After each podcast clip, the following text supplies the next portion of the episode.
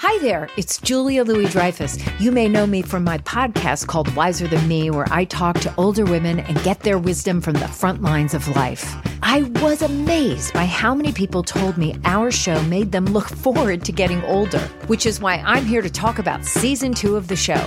Sally Field, Billie Jean King, Beverly Johnson, Ina Garten, Bonnie Raitt, just to name a few.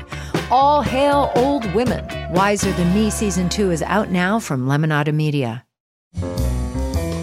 This is Merriam Webster's Word of the Day podcast for July 16th.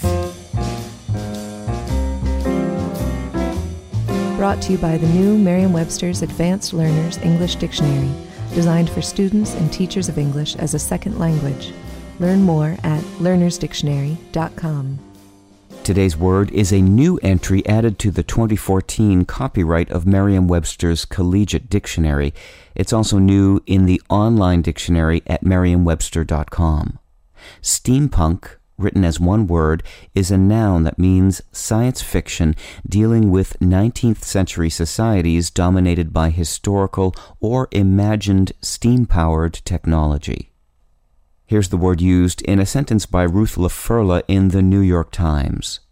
It is also a vision of steampunk, a subculture that is the aesthetic expression of a time traveling fantasy world, one that embraces music, film, design, and now fashion, all inspired by the extravagantly inventive age of dirigibles and steam locomotives, brass diving bells, and jar shaped proto submarines.